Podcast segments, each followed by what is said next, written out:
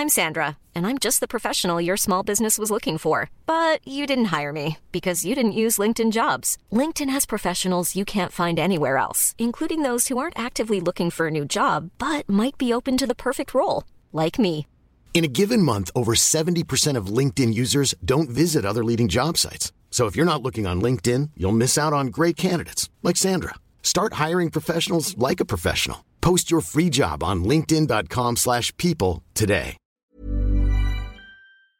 Début d'année, oui, disons-le, perturbante. Ça part dans tous les sens, ça a été très chaud d'un point de vue économique. À quoi peut-on s'attendre après les ranges qu'on avait prévus entre Noël et le jour de l'an? Est-ce qu'enfin les cryptos vont sortir de leur léthargie? Avant tout, je vous souhaite une excellente année 2023, pleine de réussite et plein d'objectifs à cocher tout au long de l'année, plein de discipline dans le processus que vous allez mettre en place pour y arriver. L'important, c'est pas d'aller vite et fort, sans comprendre comment reproduire ce qui a fonctionné. L'objectif est d'être régulier. Surtout, c'est de commencer, d'essayer, de retomber, de se relever et ne pas lâcher.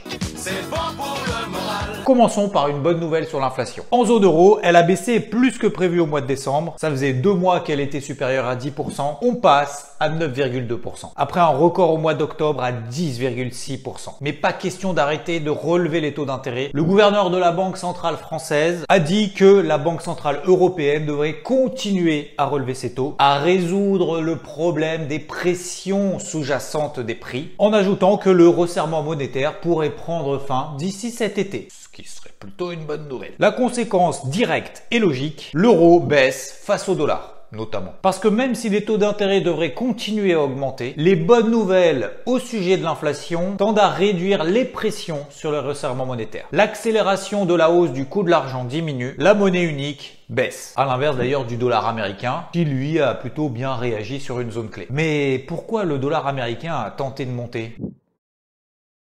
Parce qu'on a eu les minutes du FOMC mercredi, c'est trois semaines après le discours de Jérôme Powell, patron de la Réserve fédérale américaine. C'est le compte rendu de sa réunion pour essayer de lire entre les lignes. Il a dit, je cite, qu'il a besoin de beaucoup plus de preuves d'une baisse de l'inflation. Et là, tu comprends donc pourquoi est-ce que le dollar a progressé alors que dans notre côté, en zone euro, l'inflation diminue. Et oui, la restriction monétaire aux États-Unis est beaucoup plus forte. D'ailleurs, selon les dot plots, c'est-à-dire les estimations des responsables politiques et banques centrales, estiment que les taux d'intérêt aux États-Unis devraient culminer entre 5,25 et 5,50%, et une grande partie estime qu'il faudra aller un peu plus haut. Alors, est-ce que ça veut dire forcément qu'on va avoir une récession? Alors, Visiblement, Jérôme Powell et ses collègues pensent que la récession peut être évitée, même si le taux de chômage augmente. D'ailleurs, en parlant de chômage, ce qui a quand même considérablement changé la donne en fin de semaine, c'est l'emploi mensuel aux États-Unis, le NFP, pour Non-Farm Payrolls. Eh bien, on a eu 223 000 créations d'emplois, on n'en attendait que 200 000. Bonne nouvelle. Le taux de chômage, bonne nouvelle aussi, 3,5%. On l'attendait stable à 3,7%. Mais ce qui nous intéresse, le plus important, c'est la hausse des salaires. Seulement plus 0,3% de hausse de salaire, on attendait plus 0,4%. Ce qui veut dire donc que l'inflation ralentit. D'où vendredi le contre-pied qu'on a eu sur le dollar, mais aussi la reprise des marchés américains. S'il y a moins de hausse des salaires, moins de restrictions monétaires, le dollar retombe, c'est cool pour les actifs risqués. Mais alors, est-ce que tout pourrait bien se passer? Une inflation qui ralentit? Une économie qui ne dérouille pas? Et que tout va bien dans le meilleur des mondes? Alors la réponse est non, pas du tout. C'est sûr qu'on va prendre cher. C'est sûr que tout le système va s'effondrer. À un moment donné, c'est une évidence absolue. Franchement, faut acheter des pâtes, creuser un bunker, acheter des lingots d'or à mort Même si on sait pas trop quoi en foutre finalement avec nos lingots d'or dans nos bunkers, mais bon, c'est bien la peur. Sinon, euh, raisonnablement, la réponse est oui, oui, oui, c'est possible que tout aille bien dans le meilleur des mondes. Ça s'appelle l'effet boucle d'or. Tout le monde sait ce que c'est.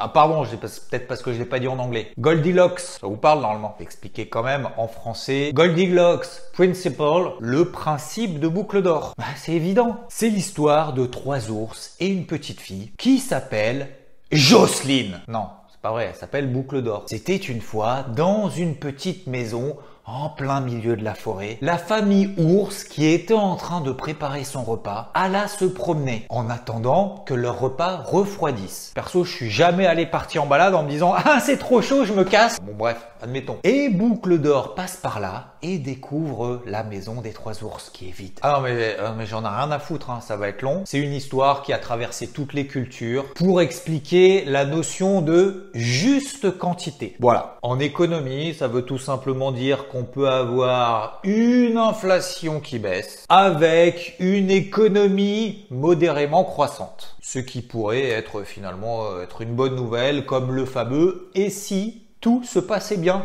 Ah, bah, c'est tout à fait possible. Bah oui, parce que jusqu'à présent, les marchés, bah, ils ont intégré le pire en se disant Oula Oula Stagflation Oh là là Inflation forte, on va rester tout là-haut, bam. Les taux, ils vont être au taquet, ils vont jamais retomber. Et puis en plus, derrière, on va se taper quoi? Une récession, une économie qui s'effondre. Finalement, hein, les chiffres qu'on a eu cette semaine, finalement, sont pas si dégueux que ça. Comme quoi, hein, faut pas être toujours pessimiste dans la vie.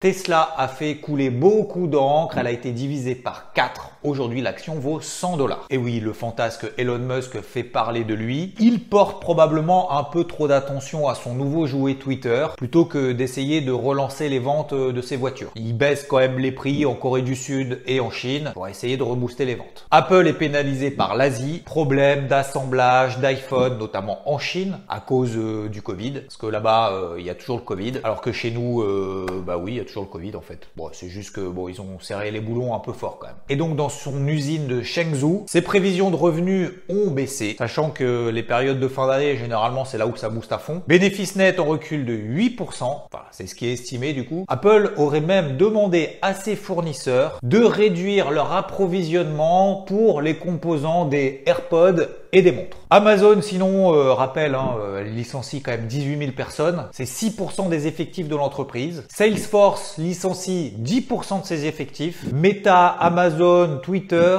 et même Snap, au total, ils ont licencié en 2022 quasiment 100 000 personnes. Raison, c'est assez simple, hein, ralentissement économique et la pression des actionnaires. Alors, on va quand même se calmer, toutes les nouvelles ne sont pas bonnes, mais il y a quand même les grosses pondérations des indices américains qui empêchent les indices pour le moment de monter. Pour le Dow Jones, c'est la faute de United Health, c'est le premier fournisseur de produits et de services pour la santé, et l'action pèse quand même 11% de l'indice. Alors qu'au Nasdaq, c'est Apple qui plombe l'ambiance. Et c'est alors aujourd'hui que je vous annonce solennellement la dislocation, la dissolution, la fin simplement, du club des capitalisations des 2000 milliards de dollars. Il en restait trois, euh, c'est fini. Et avant d'entamer le chapitre technique, n'oublions pas la fameuse saisonnalité. Ici, c'est sur les 20 dernières années sur l'indice SP500. Janvier, février, mars, généralement, il se passe rien. Preuve on est d'ailleurs euh, il y a deux semaines. Hein. Bah oui, on avait parlé le jour de Noël dans le débrief hebdo entre jour de Noël et le jour de l'an, probablement un range. Qu'a fait l'indice SP500 un range. Et là, probablement certains attendent une chorégraphie. Non, parce que bonne résolution 2023, il n'y aura plus du tout de burlesque dans le débrief hebdo. Voilà. Je sais, ça va être un peu plus relou, mais beaucoup plus technique, beaucoup plus professionnel. Après un marché américain fermé lundi, parce qu'ils étaient en train de finir la dinde, on a fait simple, on a continué à travailler les ranges. Non, mais en fait, euh, en fait, on s'en tape des commentaires négatifs des gens. Euh, DJ, on n'a pas un DJ sur la place là? On fait un truc un peu soft. Pas beaucoup de monde, la musique pas forte. Ah mais c'est moi? Ok, bon je vais faire faire le DJ, j'arrive.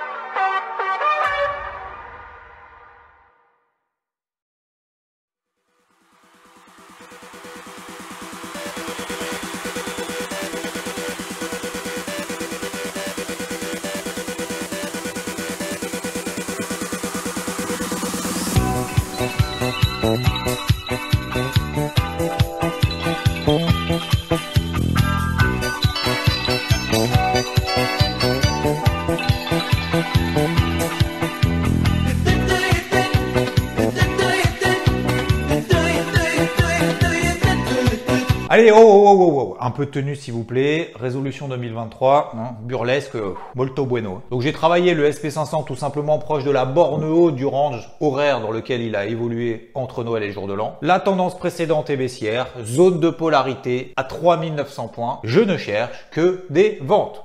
Et d'ailleurs, ça a plutôt bien fonctionné. Comme dirait l'autre, simple, basique. Et là, il y a un truc chelou qui s'organise. L'Europe s'envole.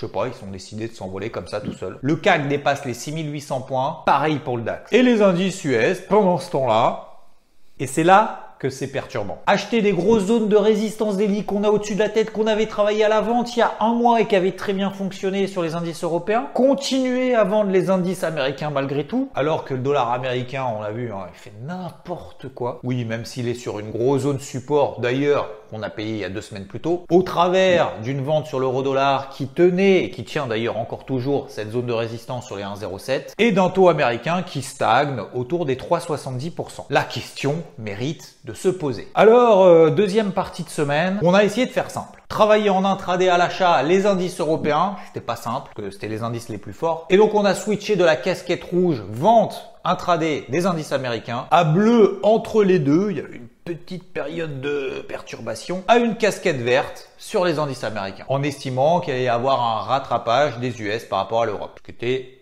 somme toute pas donné. On a d'ailleurs également payé au passage l'indice Nikkei au Japon, qui est donc passé de haut de range à bas de range. Et donc, qu'est-ce qu'on a fait en bas de range On l'a payé. Et ouais. Alors, au moment où je tourne la vidéo, je ne sais absolument pas comment terminer le marché. Mais sache que on va rester dans cette optique tant que le marché ne nous donne pas tort. C'est-à-dire tant que le DAX et le CAC ne retracent pas 50% de l'impulsion qu'ils ont commencé à mettre en place, que les indices américains n'enfoncent pas les bas de range horaire et que le Nikkei n'enfonce pas le bas de son range on a payé. On est donc passé vendeur de fin 2022 sous des grosses zones de résistance, les mêmes d'ailleurs qu'on est en train de travailler en Europe, pour viser un repli de 5-6%. Ça a eu lieu parfait. On a enfilé une casquette bleue en étant à la vente sur les indices américains à l'achat en intraday en Europe, à une casquette verte finalement en fin de semaine pour accompagner tous ces éléments positifs au sujet de l'inflation et de cette hausse des salaires aux États-Unis inférieure aux attentes. Et franchement, hein, je crois que Rodolphe euh, peut l'en témoigner. Je l'ai contacté euh, d'ailleurs vendredi en direct live. Il nous fait une petite réponse. Rod, quel est ton avis sur cette euh, séance, sur cette semaine? Ouais,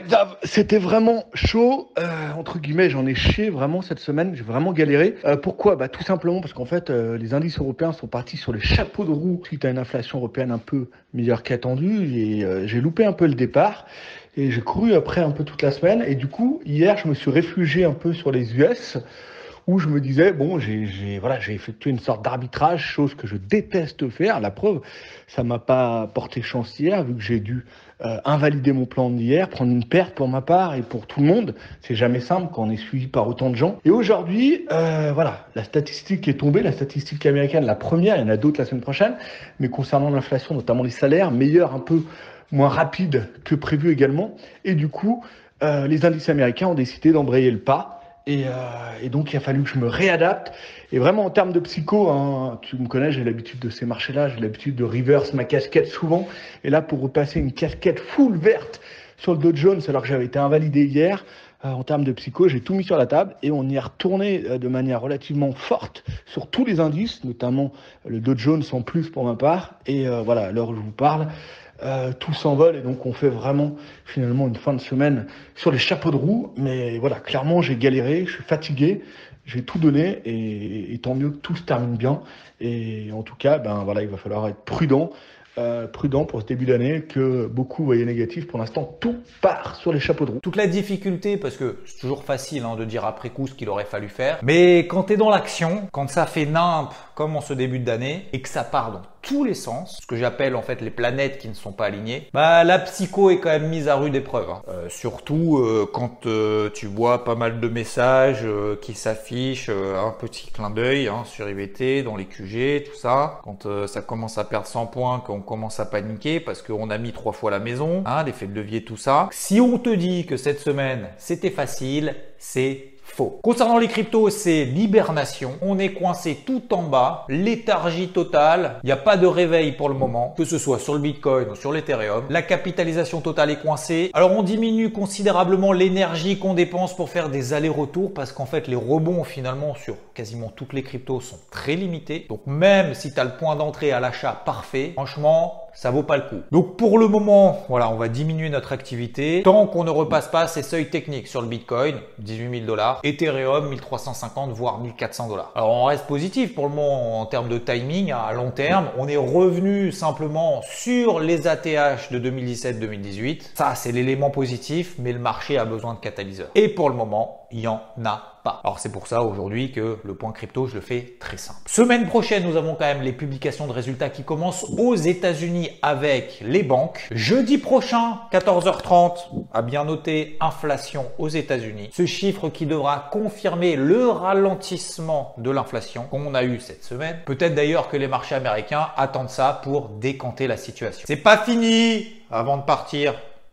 Si ça vous intéresse, on a fait une interview d'une heure avec Rodolphe, disponible sur Il est tout chaud, il est publié depuis hier, mais le lien en description bien évidemment euh, de cette vidéo si jamais tu l'as toujours pas. On parle de projection 2023, bilan 2022, de plein de choses. Et d'ailleurs, on fête les deux ans du Morning Mood. Eh oui, deux ans tous les matins. Merci de votre fidélité vraiment. Et on a encore visiblement un truc à fêter. C'est un truc de ouf. C'est bon, à un moment donné, on va arrêter de fêter les trucs. Ah, c'est l'anniversaire d'FT. Ceux qui connaissent pas, il fait le montage et il m'accompagne depuis des années et il me supporte de toutes ces vidéos que je fais et qu'il doit faire entre le vendredi soir et le dimanche matin. Bon anniversaire à toi frérot. J'espère que tu nous as concocté quand même une belle vidéo et une intervention appropriée peut-être pour dire euh, merci ou un truc sympathique à toute la communauté. On n'oublie pas bien évidemment le réflexe du like en 2023, on lâche pas l'affaire. on peut partager aussi éventuellement. Donc si je résume, l'Europe monte seule sur des sommets grâce à une inflation meilleure que prévu. Alors que les indices américains attendent l'inflation US, même si on a eu des prémices de bons chiffres. Et ça c'est jeudi. Faisons simple en ce début d'année sans s'exciter partout parce que c'est un début d'année 2023 très perturbant. Bon dimanche, bonne semaine, bonne année. Ciao Mom deserves the best, and there's no better place to shop for Mother's Day than Whole Foods Market. They're your destination for unbeatable savings, from premium gifts to show-stopping flowers and irresistible desserts. Start by saving 33% with Prime on all body care and candles. Then get a 15-stem bunch of tulips for just $9.99 each with Prime. Round out Mom's menu with festive rosé, irresistible berry chantilly cake, and more special treats. Come celebrate Mother's Day at Whole Foods Market.